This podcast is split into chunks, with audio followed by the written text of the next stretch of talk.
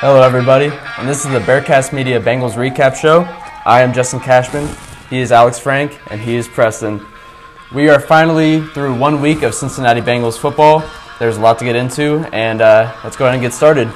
So, uh, as you all probably know, the Bengals lost 16 to 13 against the Los Angeles Chargers this Sunday.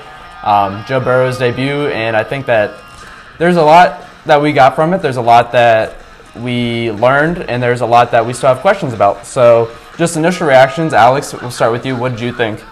First off, that was a very cool, methodical open there. I'm surprised that you're not like ready to just vent after a loss yesterday. That was so. Uh, people were people on national TV are saying that the Bengals got bangled yesterday, or Joe Burrow got bangled yesterday with the way the Bengals lost the game. But I'm going to tell you uh, what I saw yesterday. Look, yesterday's loss was frustrating because it was a game that, despite all the uh, missed opportunities, mistakes, the Bengals had an opportunity to win the game.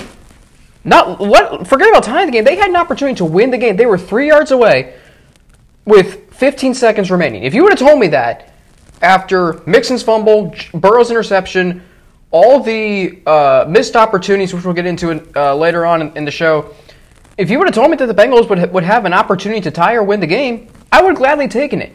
But it's so frustrating because this is a game the Bengals should have won. You look at you look at how they started, you look at all the opportunities they had, and I don't even know like what you all remember, but like I'm watching film today, there was a fourth down stop after the touchdown, and then the Bengals gave it right back. There was at the end of the first half, the Bengals decided to go conservative on offense. They had to punt. The Chargers go 61 yards in 33 seconds to kick a field goal, and it, look, it may not have meant a lot at the time. Actually, it did, and it was three points in a three-point game. So there were so many missed opportunities.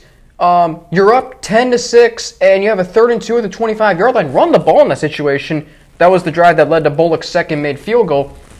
Run the ball in that situation. You're on. You're at third and two with a rookie quarterback. I know it's Joe Burrow, and you know he, he comes. He came in with so much hype because of all that he did at LSU last year. But it's frustrating. But at the same time, there are so many. There are a lot of positives to take away. The fact that Joe Burrow was able to bounce back after an egregious mistake, the interception to Melvin Ingram, and put the Bengals offense in a position to, at least we thought for sure, tie the game and win the game even. So there's a lot of positives to be encouraged by. And the best part about this is they only have to taste this for three days because they're playing Thursday night. And part of that is going to be, part of that time is going to be travel time, which is, are always great bonding experiences.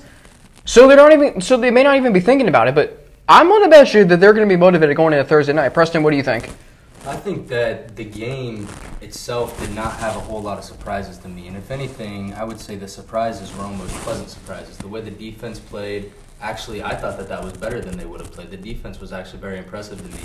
And as far as Joe Burrow goes, I think Joe Burrow played about exactly how I would have imagined. He's Joe Burrow. We saw him bounce back at the end. He's the Joe Burrow that we thought he might be um, coming out of LSU, being the number one pick. That last drive at the end, that's, at the end, that's just as cool and calm as we wanted him to be. That was, and as a rookie, I think that was absolutely outstanding. He played like a rookie at times, made a couple mistakes, um, and then the offense itself was, you know, a little bit, you know, a little bit uh, iffy at times, but um, in the end, they we drove down the field. We had a chance to win, and I think that as far as the game go, has gone, I think that the, the Bengals probably outplayed the Chargers, had plenty of chances to win, and just in the end, uh, in the end, some unfortunate things happened, and the Chargers ended up with the W. But I was I was I was very pleased with the Bengals' performance.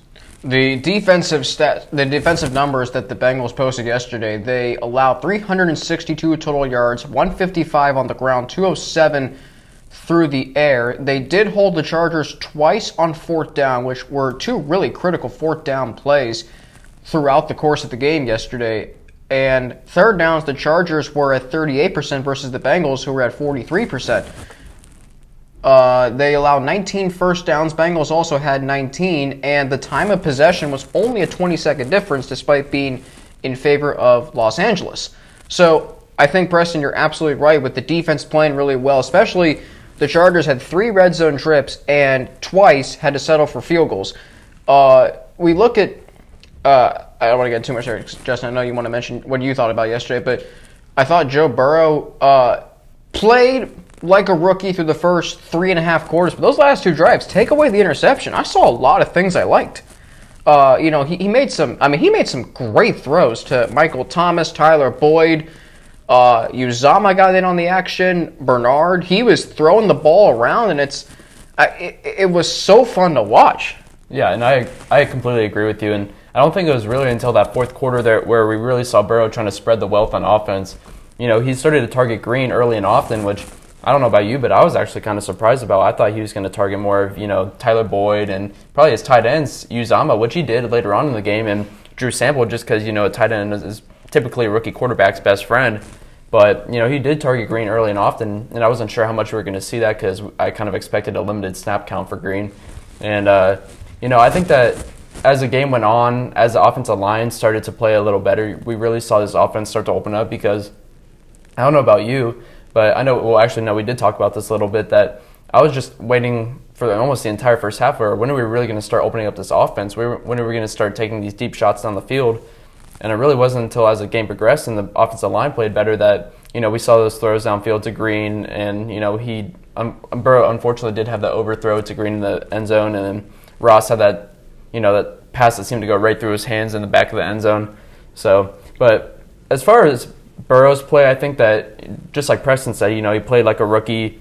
He made those rookie mistakes, and I think that he understands. I don't know if you watch his interview after, but he gave himself a D grade. Mm-hmm. He understands that those are just rookie mistakes. Those are things that he's going to do, and he has to learn from those.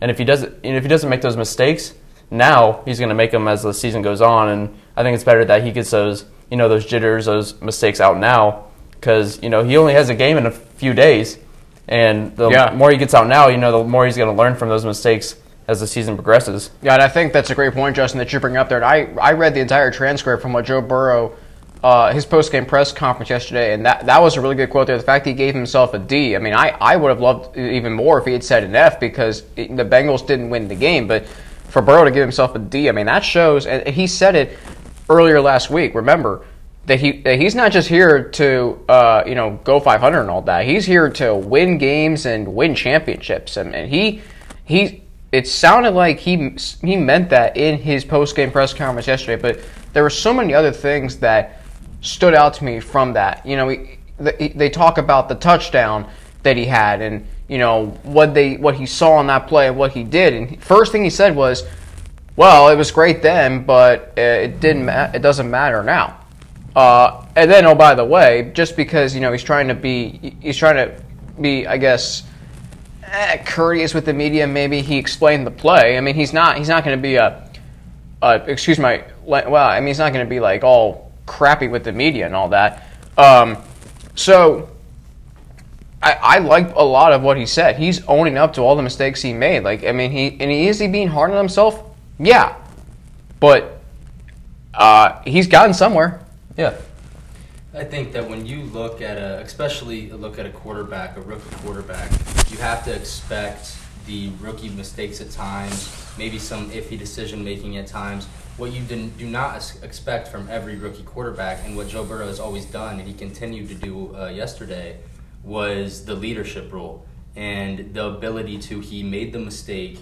Well, I w- he made a bad mistake. It was it was a dumb it was a dumb pass. It's it was a rookie mistake his ability to, to on the next drive lead them down the field. And if if AJ Green is not called for that offensive pass interference, if that's a touchdown, that is a storybook way for Joe Burrow to, to debut his career, and that's something that I think is remembered.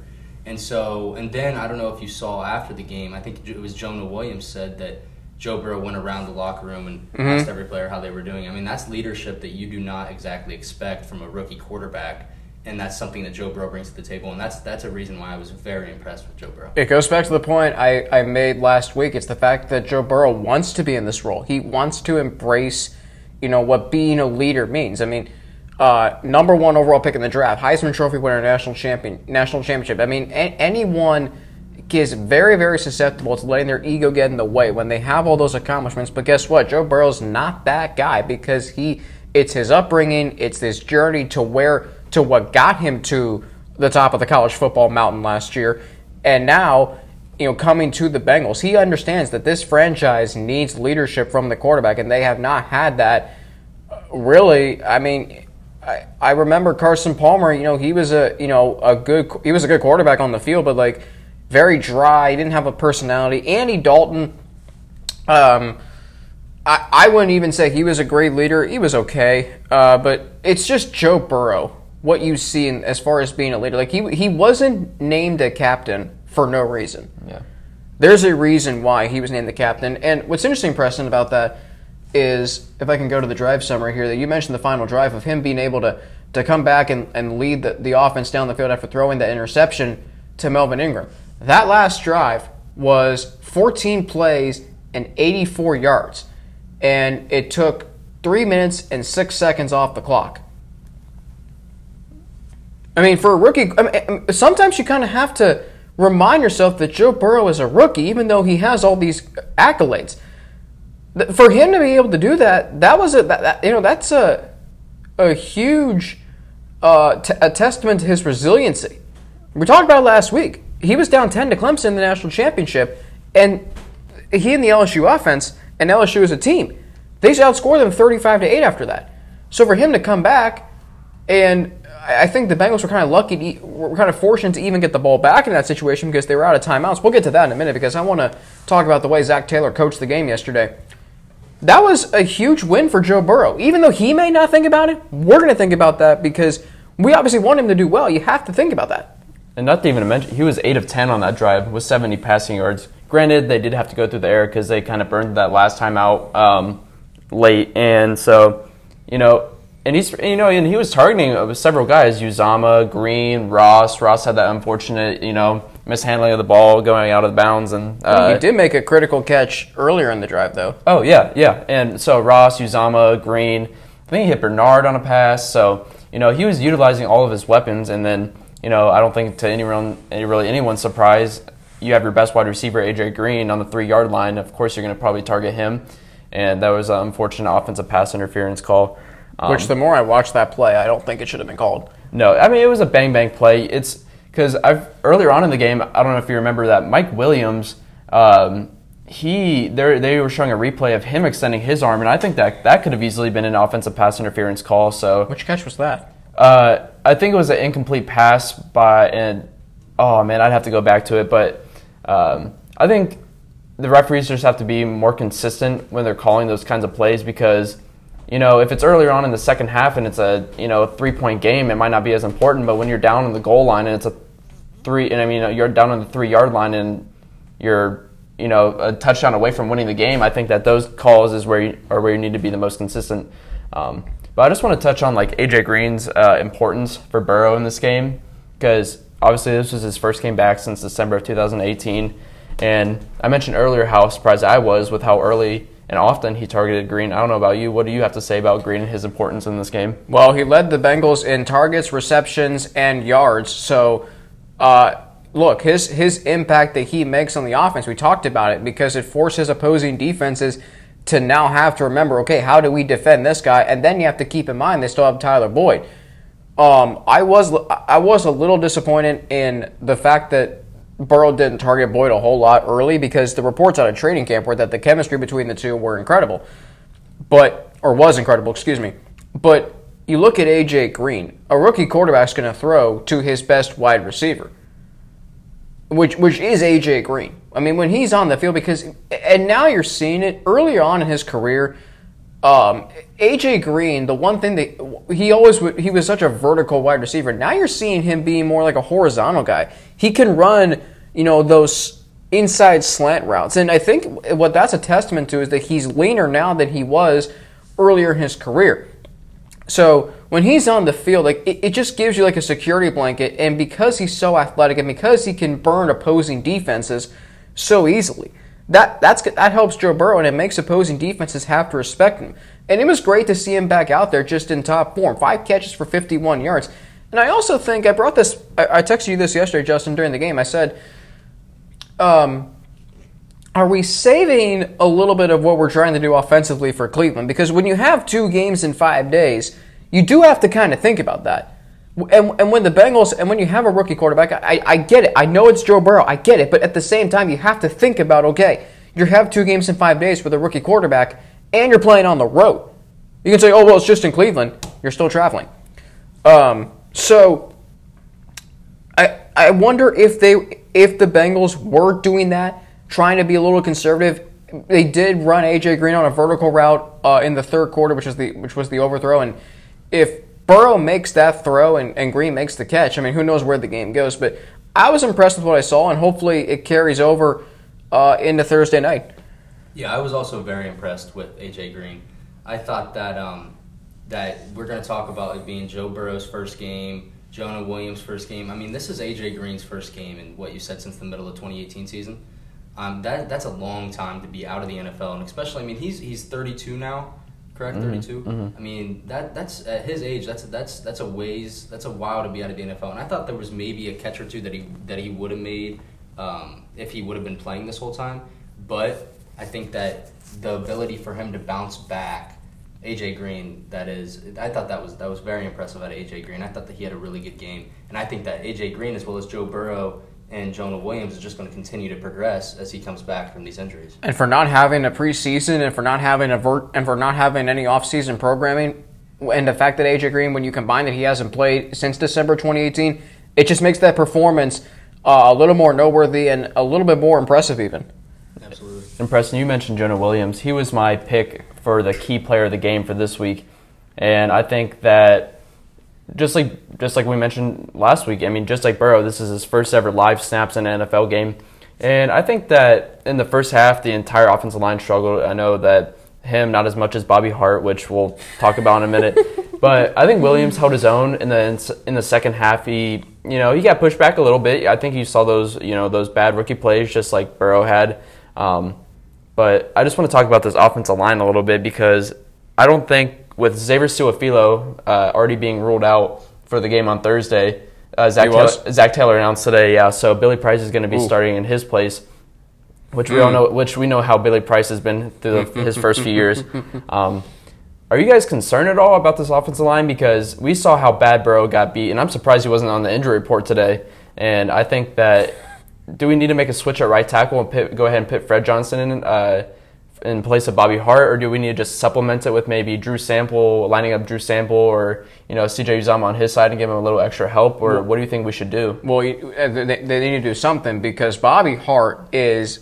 Oh, I, I, I, there, there are words that I want to use that I'm obviously not going to use because he played. He was awful yesterday. False start, which was, I believe, towards the end of the first half, or no, it was actually it was actually early in the second quarter when the Chargers uh, were stopped on fourth down, and the Bengals are moving the ball, and then Bobby Hart commits a false start.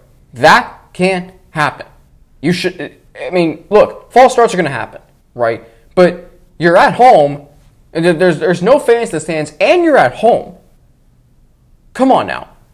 So yeah, and Justin, bring you bring up a great point here. Do we use an extra blocker? You know, because I'm telling you right now, Cleveland's defensive line, they're going to be ready to go. You saw the Chargers what they did yesterday to Joe Burrow. I mean, they were coming every single way. Linval, it was really the defensive ends in Bosa and Ingram, which we we were concerned about, and rightfully so. The first half didn't play out very well, but um, it's mainly Bobby Hart. I will say this: I thought the offensive line got better in the second half. I thought my first my first thought after the game was yesterday. The offensive line looked pretty good in the second half, and then later today, I'm like, wait, Burrow got flushed out of the pocket so many times. So I'm like, let me go back and watch that and see if that was actually the case. No, the majority of the times that Burrow got flushed out of the pocket, which I tallied ten, and really one was questionable. And that was late in the game.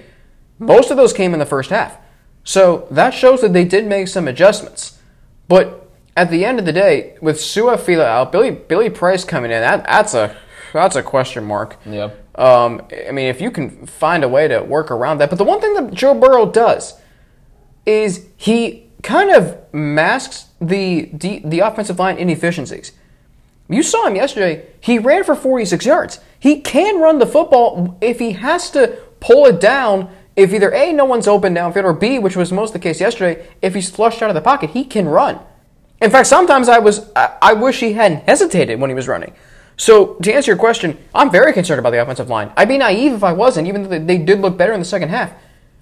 Uh, especially when you consider that they're going up against Myles Garrett, Larry Ogunjobi, Sheldon Richardson on Thursday night, and they're going to be ready because let me tell you, I haven't watched film yet from that game. They got destroyed yesterday by the Ravens. Preston, what do you got?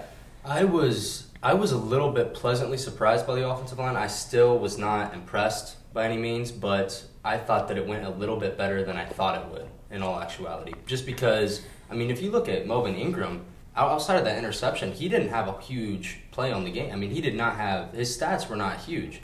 Now he he, made some he rushed Burrow at times, and Bosa had a pretty good game, but Bobby Hart was was kind of a rough a rough point the, on, on, that. But and also we talked about um, last Friday we talked about Joe Burrow being able to run and how that's kind of an underrated um, part of his game because he can run as we saw in the first touchdown.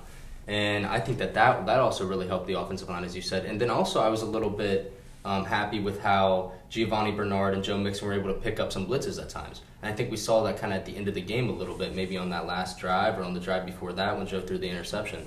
I was I was uh, very happy with how those guys were able to pick up some blitzes. Now it's way it's it's nowhere close to where it should be, maybe in a few years or where the goal is. But I was I was I was happier with the offensive line than I thought I would be. And to consider that this offensive line is mostly the same that they had last year, and they only drafted an offensive lineman in the sixth round. And as I'm watching the game yesterday, I'm wondering if we should if they should have drafted more offensive linemen.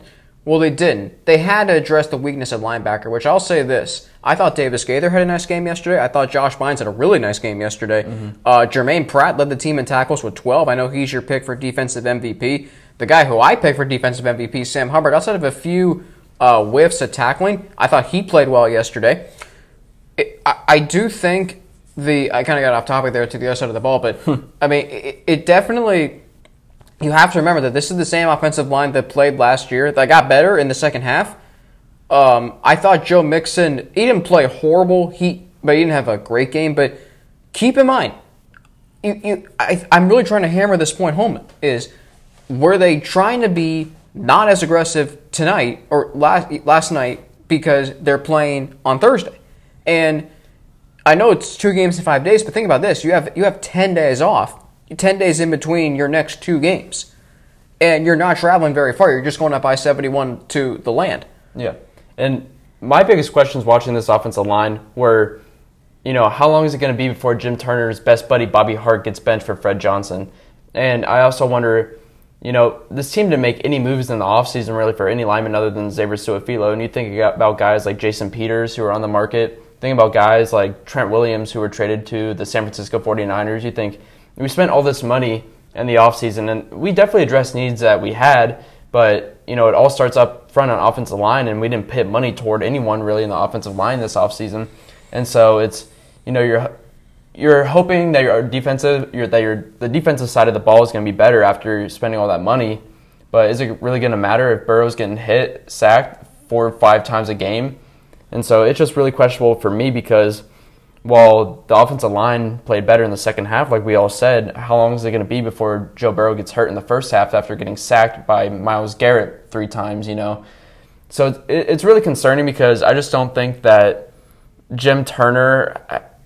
I just feel like he has so much loyalty to Bobby Hart. You know, I don't know if it's the Florida State ties. I don't know what it is, but you know, I feel like they're they're going to have to do something um, because we cannot start like how we did the uh, against the Chargers, and you think about all the opportunities that we might have had. You know, we were up the majority of the game. You know, think about what it could have been had the offensive line played. You know, at least average. You know, just supplemented a little bit on the uh, the side of the ball where Bosa was rushing.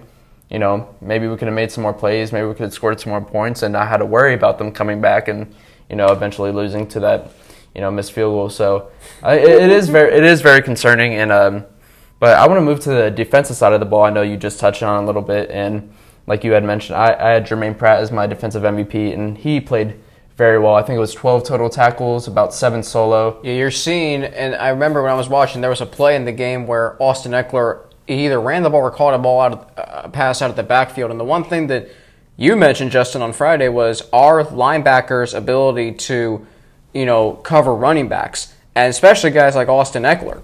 Well, what I saw was a guy in Germaine Pratt who was uh, you know, he, he looked like he had the speed to keep up with him. So it looks like this linebacking core is much more athletic. It's much more competent even than last year. I mean, who did we have last year? Jordan Evans, Nick uh, Nick Vigil was Hardy good. Nickerson. Don't get me wrong. Oh yeah, oh yeah, Hardy Nickerson. Uh, yeah, please. There. Uh, uh, who else? Who else do we have? a bunch of scrubs, just a bunch of scrubs. A bunch of scrubs. I don't even I don't even remember at this point. Yeah, But- I mean, but go ahead, Justin. I was gonna say just the speed. You could tell that this offensive line, or this, sorry, this linebacking. I was just still thinking about the offensive line, but this linebacking core, you know, you could just tell that they're a lot faster. Uh, I don't know if you remember the play where you just saw Akeem Davis Gaither rushing up the middle and getting a hit on Tyrod Taylor. And that was really well. he was on limited snaps, he made you know he took op- he took advantage of his opportunity, and Logan Wilson played well. He had a few good plays in coverage. didn't really notice him a whole lot throughout the game yesterday. Um, He made a good c- uh, spe- couple special teams yeah, plays. I'll tell you who played really well yesterday. Jessie Bates. Oh, made yeah. so many plays uh, in coverage yesterday. You know, he broke up a pass on Hunter Henry. He had another one where he came over from the other side of the field. I think it was intended for Mike Williams. He knocked it away at the last second. So you're seeing Jessie Bates has a nose for the football. He's a ball hawk. Yeah, he's led the team in tackles before. That was because there were so many plays that ended up going to him at that level. But you're seeing he's got range. He's athletic. He's going to make an impact on this defense. I thought he played a really nice game yesterday um, overall, the defense to me, I was I was pleasantly surpri- pleasantly surprised because the Chargers, at, when they had their offense going at some point, Joshua Kelley got it going. I, I, I remember I mentioned his name being a physical guy. Well, he ended up scoring their only touchdown. Uh, interesting how the only two touchdowns that were scored yesterday were by rookies. yeah, exactly. Joe Burrow and then Joshua Kelley. So I, I do think the defense played well. Um, they the end of the first half was was so frustrating because there was Hunter Henry had a catch where he completely got behind everybody at the linebackers and really the secondary too. So and the fact that there were only 33 seconds left and they were backed up pretty good too. That was frustrating, but outside of that, I mean, look, you hold the Chargers to 13 points. Now I get it, Philip Rivers is not was not playing under center, but that offense on paper is pretty loaded. Yeah, exactly. And you say the name Jessie Bates, and I thought that he had a fantastic game. I thought that he was all over the field, and I cannot remember if it was him or somebody else that got the uh, necessary roughness call on Mike Williams earlier in the game. Yeah, it was Jessie Bates. It was Jessie yeah. Bates, which I did not agree with. I thought there was no helmet helmet contact. It was mostly it was high, but in the shoulder. But you know, it was an, it was an iffy call. And then later in the game, you mentioned that play he deflected on Mike Williams, and they even said during the game it was it was a beautiful play because he he hit he hit Mike Williams high, but he was going for the ball, and it was just a, it was a beautiful play by him, and he crossed the field to make the play. And I think he was he was who really stood out to me on the defense. Um, but then, yeah, as the defense as a whole, and we even uh, the Bengals gave them a couple opportunities and turnovers, um, and off the Joe Burrow interception, uh, the defense was able to get the ball right back with the uh, to even give Joe Burrow the chance to win the game. And then you talk about um, the Joe Mixon fumble, and the defense held him to a, a field goal, and on starting on uh, the Bengals side of the fifty.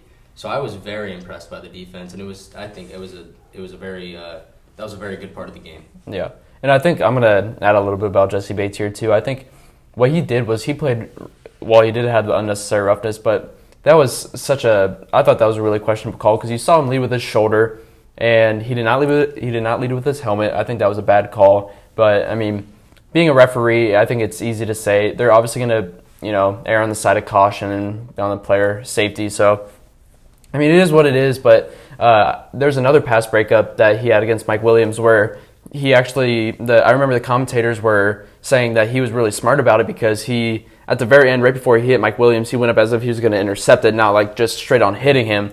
So I think that was really good, uh, smart football by Jessie Bates. But just, I think the overall secondary, I think they all played really well. I had William Jackson as one of my two key like MVPs in this uh, game. I think he played really well. I think he had good solid tackling. He had a couple pass breakups. Um, Mackensie Alexander did his thing. I think he played exactly like how we all expected him, expected him to. Good solid tackling, not giving up many catches, not giving up many yards. Vonn Bell, he I don't I think it was he played 100% of the snaps. I remember I saw the snap counts earlier, and he had played 100% of the defensive snaps, and he had a quiet eight tackles. I think he played well. I think this whole secondary played well, and um, I think where the real um, weakness of this defense is I don't know if you remember when DJ Reader he got carted off, which was really scary. Ended up just being cramps, and he came back like a drive or two later. But when it was just Christian Covington and Mike Daniels out there, this defense looked really vulnerable down the middle because they started as soon as DJ Reader was out of the game. They, uh, I wish I knew the exact amount of yards that they had, but they were just going straight up the middle, getting huge chunk plays. You know, six, seven yard runs, and I think that's the thing because if you saw the injury report today, Geno Atkins and Mike Daniels didn't practice. Uh, Mike Daniels with a groin injury and Geno Atkins with the same shoulder injury. Um, so depending on Mike Daniels' health and Geno Atkins, it looks like Geno Atkins will probably be sitting out again this week. Who knows? I mean, DJ Reader, Christian Covington, they could probably move Andrew Brown inside. So I think that's obviously DJ Reader. That's his forte is stopping the run. But I mean, if he's out for you know a drive or two, that could be a touchdown, two touchdowns. So um, it just really depends on if the other team is able to take advantage. I think when obviously when DJ Reader got hurt, like that was a really concerning moment. I, I, but I always knew that it was just basically a cramp. Sorry, I'm trying to get the Monday Night Football game on here as the time that the show is being recorded. The Steelers and the Giants play Monday Night Football. That's obviously important for us to keep an eye on because the Steelers in the AFC North. But what I'm saying, well, that's not going to work. Um, what I'm saying is that was a concerning moment because you're right, Justin. They did start to go up the middle with Joshua Kelley, and what I saw was I, I thought Mike Daniels played a nice game yesterday. Um, you saw the impact that uh, people forget that Mike Daniels was a free agent sign was a free agent signing because all we're talking about is DJ Reader and the, the success that he had at Houston. Well, Mike Daniels is a veteran player. He's been with the Packers and he's been with the Lions. So I thought that I thought he stepped up yesterday. Geno being out, I didn't think I didn't think it was overly um, noticeable. Obviously, it was, but like it didn't feel like that had a huge impact on the game. You talk about William Jackson. I thought he played well at times, didn't play well at times. Sometimes he kind of played too far off of Keenan Allen. But um, the one matchup that I did not like at all was Darius Phillips on Mike Williams. Total mismatch. Mm. Mike Williams is this big, tall, strong wide receiver. Darius Phillips is not that big. No. Darius Phillips um, is yeah, he's a cornerback, but he also plays special teams, kick returner, punt returner, or mainly kick returner. Only 5'10", 190. Uh, how big's Mike Williams? Just for the record, uh, that's not that's not you know a matchup that I liked yesterday. Excuse me, but I thought Sam Hubbard got in on the action. Carl Lawson showed some signs at times throughout the game yesterday. He was getting after Tyrod Taylor. Mike Williams, 6'4", 218. There you go. Yeah, exactly. There you go. Half a foot taller, almost thirty pounds heavier. What do you expect? Okay, defensively yesterday, uh, there were some positives. There were not some positives. I never felt like they gave up, a, a, you know, several big plays like we saw them give up last year against teams like the Ravens, the Bills, that catched by Dawson Knox that led to the game-winning touchdown. I mean, uh, you can name several big plays that they gave up on defense last year, but I felt like they, at times, they kept the they kept this team in the game.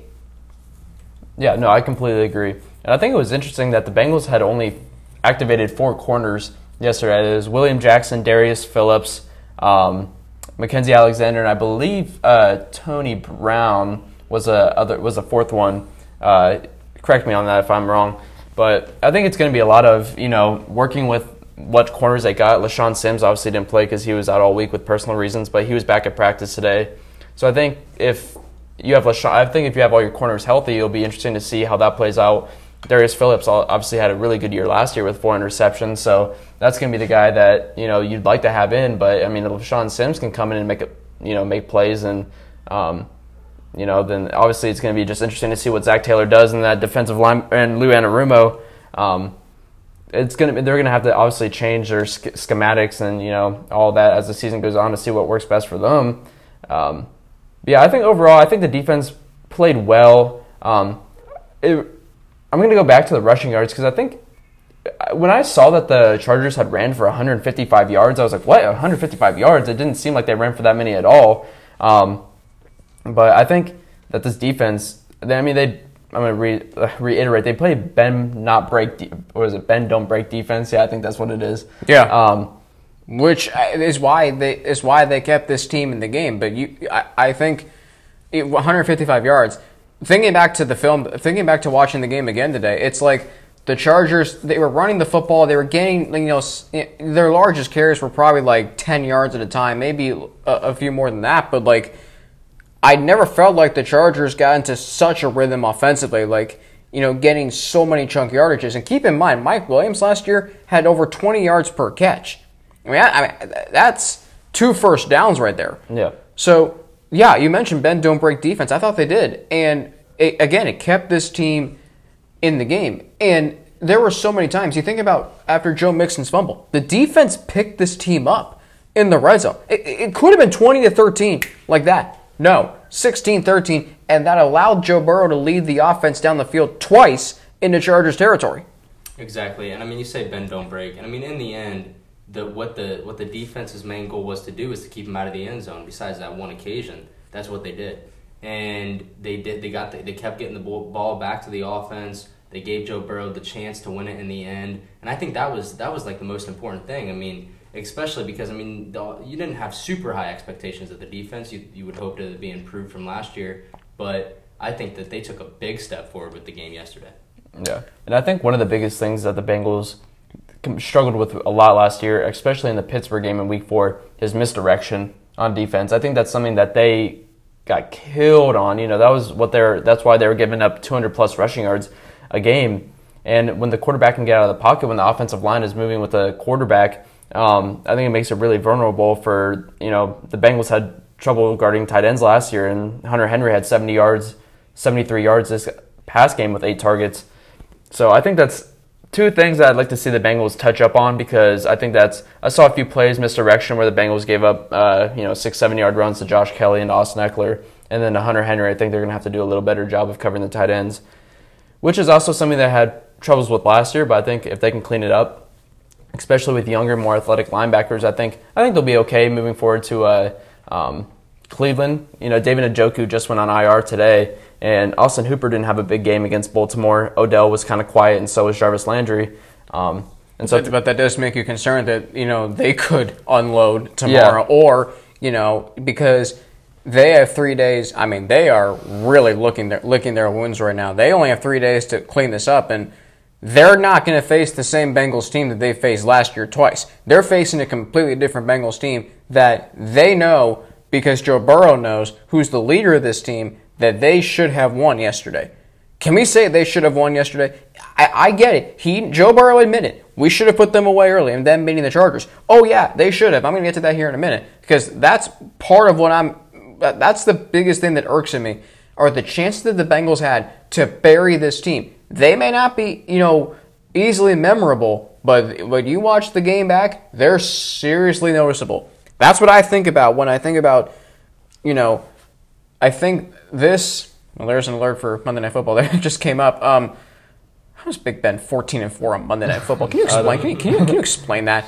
But would you you talk about you know, you talk about the missed opportunities. Would you attribute that to more the Joe Burrow just being a rookie, or would you attribute attribute that to Zac uh, Zac Taylor's play calling? Because I know you want to talk a little about a little bit about Zac Taylor's. I don't attribute it all to Joe Burrow because the mistakes that he made were being aggressive. Yeah. The overthrows that's aggressive. I can live with those mistakes.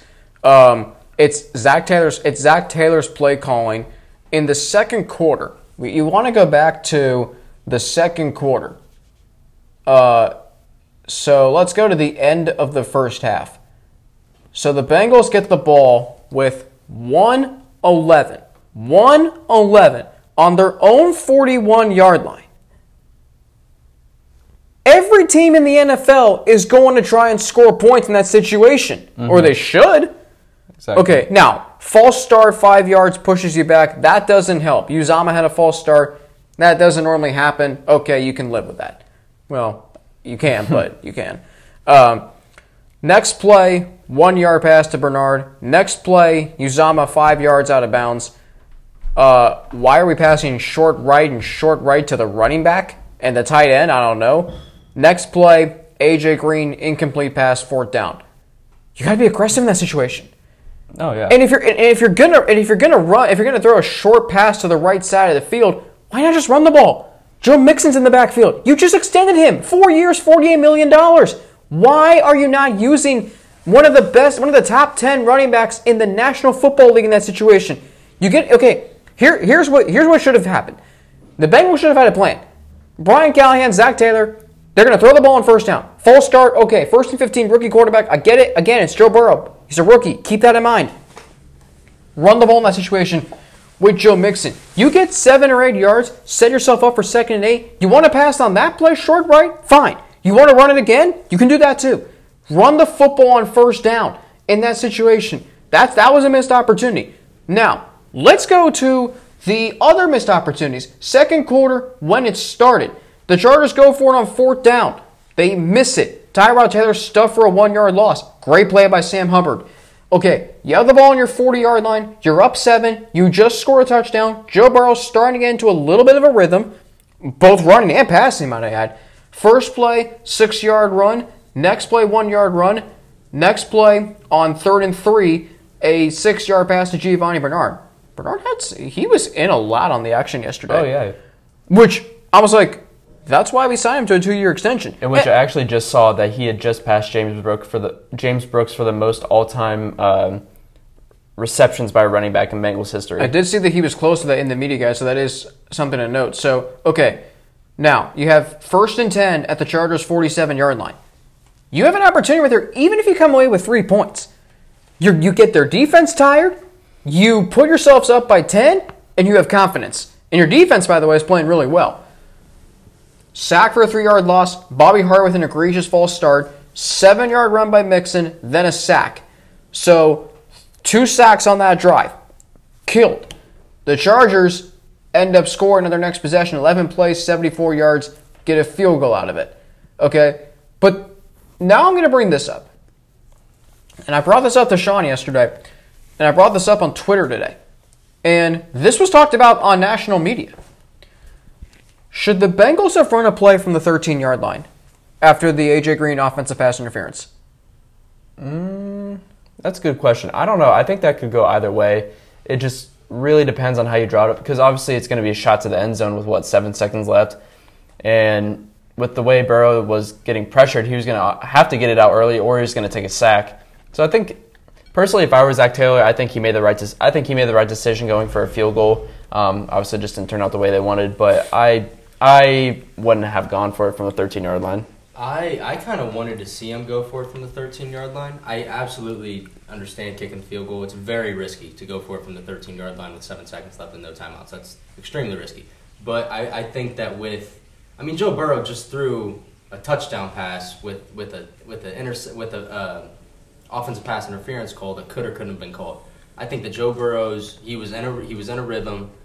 I think that that I would have gone for but then again, in this situation, I can absolutely see kicking a field goal. I think that it's it's a it's it's up to Yeah, you can go either way, but at the same time, I think you have to be aggressive in that situation with Joe Burrow as a rookie quarterback. Now, Preston, you hit the uh, nail with the head of the hammer. If you had a timeout in that situation, that opens up so many other options. You can go to Tyler Boyd across the middle. You can go to CJ Uzomah. What I would have done on that uh, first and goal situation was I would have done all verticals go, and whoever's open, you throw it. Now, you could run crossing routes, as Sean mentioned to me yesterday, but I would have done the all vertical play, which is a play that the Bengals ran 11 years ago against the Steelers that won them the game. It was Andre Caldwell. I'm not sure. You, you might remember that. Uh, when you say, when you say I kind of think back to the Miami game last year when Andy Dalton hit Tyler Eifert for the touchdown at the end of regulation. Uh, Yeah. send it to overtime. That like that kind of you know just find the guy open on the goal line. Um, but I want to talk about like Well, I don't mind if I cut you off there. Oh, no, a go ahead, I, I was going to say because I still I wanted to see them go for it from the 13 yard line, and I'm going to bring this game up to you. Remember two years ago at Atlanta, 13 yard line, 12 seconds left, no timeouts. Okay, now obviously 12 seconds, you got a little bit more time on you for a play to unfold. That was the AJ Green touchdown, and Yep. he's in the exact same spot, little towards, a little more towards the inside, but he runs like a uh, he, he runs like a inside release corner route as Trent Green described it. He called that game, by the way. Yeah. Uh, and obviously Dalton th- Andy Dalton threw it right on, right where it needed to be. I would have wanted to see him go for that. I think you can try a play to the sidelines. You can do something, but no timeouts. Why did we waste our last timeout with six minutes left? Yeah. That's bad coaching. And I'm wondering why are we calling these timeouts? We were calling timeouts on defense. We called one on defense in the fourth quarter. you, you talk about, you look at what the Chargers did in the first half. The reason why they were able to go down the field at the end of the first half, 61 yards, is because they had two timeouts. They managed, they they coached the game situationally better than the Bengals did. Zac Taylor does some does some good things, but he also does a lot of good things that he needs to improve on. He's my uncle said yesterday he's a little bit naive to certain situations. You have to be you have to coach the game. It, it, it is kind of a marathon. Push yourself do do something earlier in the game that puts you in a position late where you have more opportunities. If you have a timeout in that situation, seven seconds left, I'm taking a shot at the end zone. Yeah, and I think that Zac Taylor definitely, Anthony Lynn definitely won the coaching battle yesterday. But Zac Taylor, I think that he needs to worry about getting Joe Burrow in a rhythm. Because in Joe Burrow's interview, post game interview, he said he didn't even really get into a rhythm until fourth quarter in that final drive. That's a problem. And you know what that is going to help him get into a rhythm earlier on in the game? Getting the ball out of his hands early. And when you're not getting your when you're not getting the ball out of your hands early and you're getting pressured, that's going to just drop your confidence. You're not going to be you know, you're not going to be confident in your ability to get to your receivers. And I think that's definitely a fault of uh, Zac Taylor. I'm not sure if that's something that him and Brian Callahan are, you know, working on. But you think back to like 2015, um, what was it? Is it Alex Van Pelt uh, was a offense coordinator? that was Hue Jackson. Hue Jackson, or for the Bengals? Yeah, Hue Jackson. Yeah, for in 2015. And you think about Andy Dalton's success that he had. You know, he was in the MVP conversation through eight, eight, nine he weeks. Was. We started off eight and zero, oh, and you think about he got the ball out of his hands early, and, you, and we got creative with the ball, and I just didn't see any of that this week with Joe Burrow. And you have a rookie quarterback who can obviously sling it. He was the number one pick for a reason.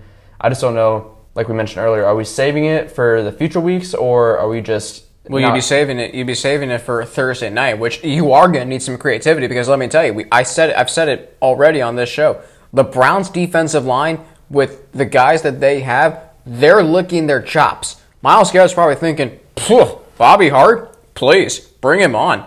Uh, Larry Ogunjobi's probably thinking the same thing with you know this Bengals offensive line that yes is going to have to step up.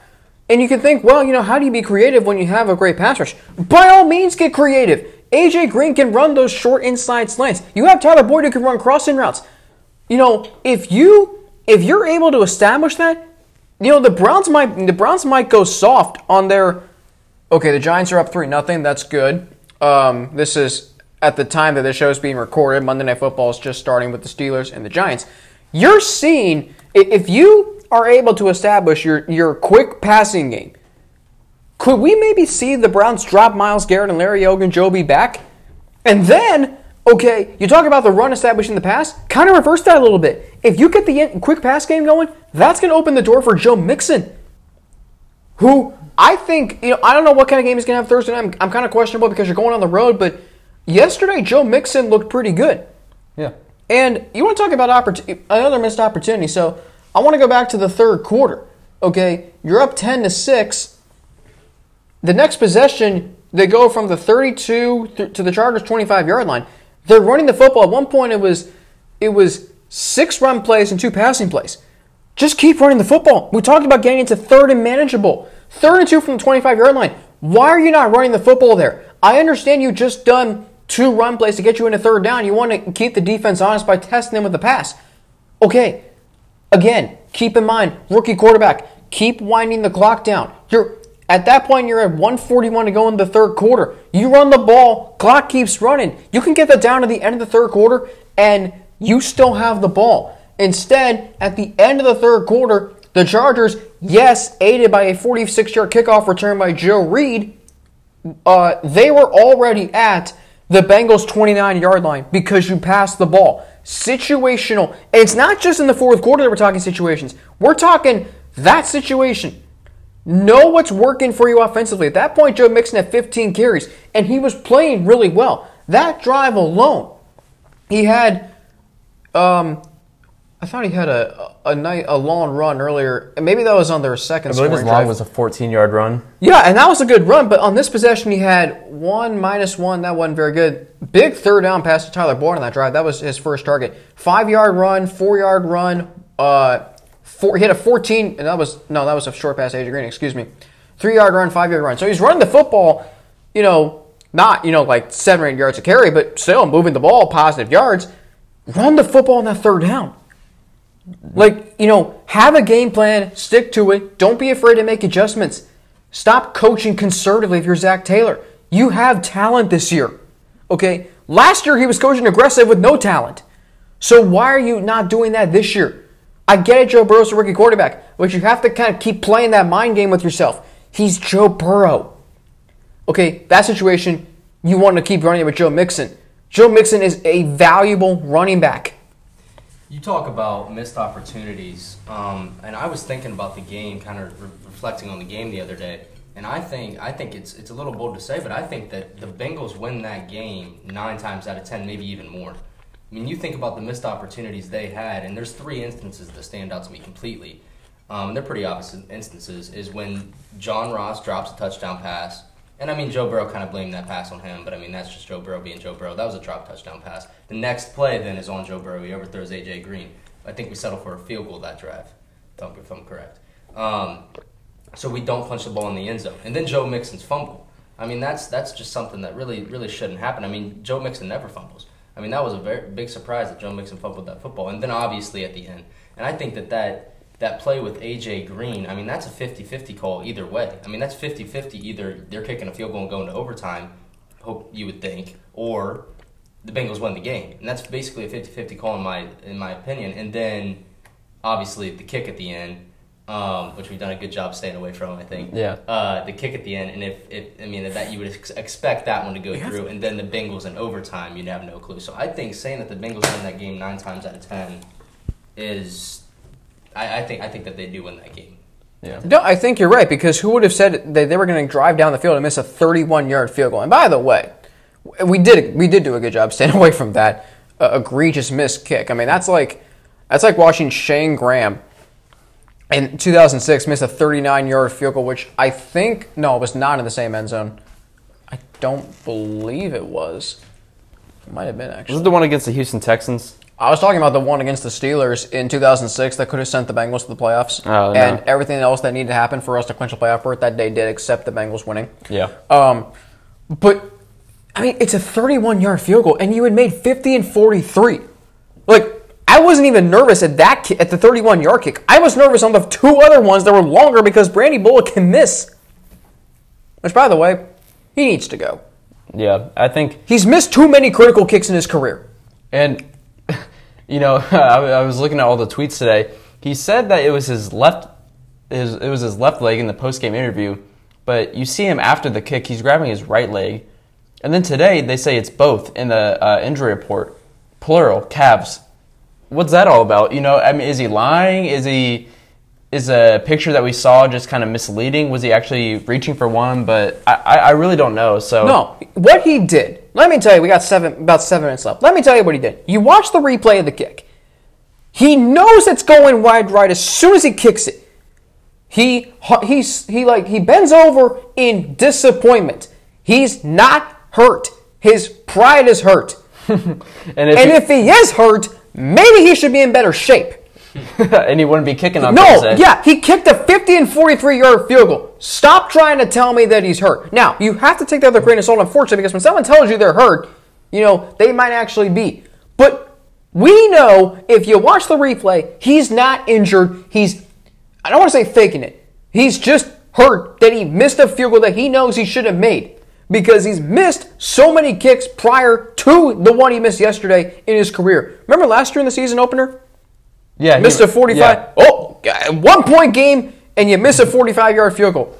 Would have won 23 21. Okay, let's go to 2018. Remember the uh, he missed a 53 yarder against the Ravens Mm-hmm. at Baltimore. Three point game. He missed a 50 yarder, 52 yarder might have been against Carolina in 20 in week three. Now that was a 10 point game, but still, you could have had a chance to tie it at the end of the game. Yeah. Seven point game. Randy Bullock has missed too many critical. Oh, uh, his second game with the Bengals on Christmas Eve. The Bengals were out of contention, but they had a chance to beat the Texans on the road. 43 yards, and he pulls it wide right. I remember that. Yeah, and I think that the the the worst feeling about that that whole that the end of the game is when they put the camera on Joe Burrow, and I think it just kind of shows everything the Bengals get the number one draft pick. They go with the guy that just has the head on his shoulders in Joe Burrow, and then he comes in. In this first game, it just it felt different a little bit at times. Uh, the whole Bengals, just the way they were playing, just felt different at times, and the way that they drove down the field at the end. You get AJ Green back, everything's going good. Then you get a, an iffy call, and it looks like it's gonna. It looks like it, Bengals are gonna win. Iffy call, that's fine. Let's go to overtime, and then just for it to end like that is just is just very unfortunate. You know, just it, take it out of the hands of um, of the quarterback, take it out of the hands of, of, a defense, of a receiver, and you just miss a kick. I mean, that's that's stuff that happens. I mean, I I mean, you want to believe him. It's tough to believe him when you watch the replay. Um, but I just hope that that that the way that game ended um, is something that and, and I know Joe Burrow's that way. I mean, something that the team can you know build on and really just use that as fuel to the fire. If you didn't believe that the game of football can come down to the kicker before, you better believe it now. Mm-hmm. And as we're going to the final few minutes of our show, Just, wanna... let me say something really quick. It's it, you, it's not an added bonus to have a good kicker on your roster. It's crucial to have a kicker, good kicker on your roster. Excuse me. Wil Lutz made a 58-yard field goal to win a game last year on, on Monday Night Football Week One. Michael Badgley made a 59-yarder against the Bengals two years ago. That was a five-point game. Three points in a five-point game is crucial. Sorry to cut you off there. No, I was going to say, as we're going to the final few minutes of our show, I didn't mean to cut you off, but yeah, definitely uh, having the kicker is going to be the crucial part of your team that you don't, you know, you think that any guy could step in and be that guy because end up being an NFL kicker can't be that hard, right? Everyone always says, well, I can make that kick. Well, no, you can't because these guys are getting paid, you know, millions of dollars to do this thing. So, but as we're going to the final few minutes of our show, I just want to touch on what things do we want to see differently going into Thursday? What things do we want to see stay the same? And what are expectations on Thursday? As far as what I want to see differently, I want to see aggressive play calling. I want to see them open the playbook for Joe Burrow. Colin Cowherd brought up a great point yesterday. If you watched Kyler Murray yesterday, which by the way, he played incredible yesterday for the Arizona Cardinals. They, yeah, that long touchdown run. Cowherd said they gave him the playbook. He went out there and he led that team with no restrictions. So I want to see aggressive play calling. I want to see Joe Burrow just be the the the leader that we know him as. I want to see Joe. I want to see Joe Mixon. Obviously, I want to see um, the offensive line somehow praying that they protect Myles Garrett and Larry Ogunjobi, that they keep Larry Ogunjobi, Myles Garrett, and Sheldon Richardson at bay, and just don't be afraid to be aggressive. This Browns team has gaping holes on defense. Their offense is way overhyped and overrated, I think, based on the stats that went up based on yesterday. So that's what I want to see. I want to see the defensive backs uh, play just like they did the other day, flying around the field. You know, Jessie Bates, Vonn Bell, all those guys. You know, flying around the field, containing OBJ, containing Jarvis Landry. You know, I just I, I, I thought that was very refreshing to see in the game the other day, and that's what I want to see again. And that's something that they probably need to do when you have guys like OBJ and Jarvis Landry on the edge.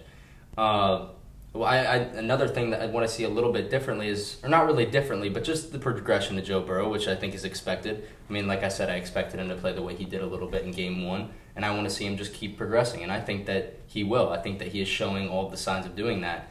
Um, and so week week two, I just want to see him take the next step. You know, hopefully see him throw a touchdown pass in week two, something we haven't seen yet. And I, I'm very I'm very excited for this Thursday night game. I think it's a very exciting game. Yeah, me too. I'll make mine real fast. I just want to see us open up the playbook more. I want to see more shots down the field, and I definitely want to see Joe Burrow get the ball out of his hands faster. And I pray, I pray, I pray that we can at least just play at least somewhat average offensive line football. I think that if we can just contain Myles Garrett just a little bit, that this offense is going to be completely different than what it was week one. I think that we're going to be able to show how elite and talented that this offense is that everyone thought it was going into this going into the season that everyone thought it was his off season. I want to see that Joe Burrow and Tyler Boyd connection that everyone says. I want to see Joe Mixon play as if he just got that four year, $48 million contract extension. So I think that that's just, I think if we can do that, I think that it's going to be an easy win for us. But thank you everybody for listening. I am Justin Cashman. He is Alex. I am Preston. Thank Did you, you say you're Preston? I'm Preston. Yep. He is Alex Frank. He is Preston. Yes, Preston Stover. Why did I, okay, this, we've only done this a couple times, so I just didn't know how everyone wanted to do sign that's it. Okay, okay, we're good. We'll, we'll see y'all for the preview show later this week.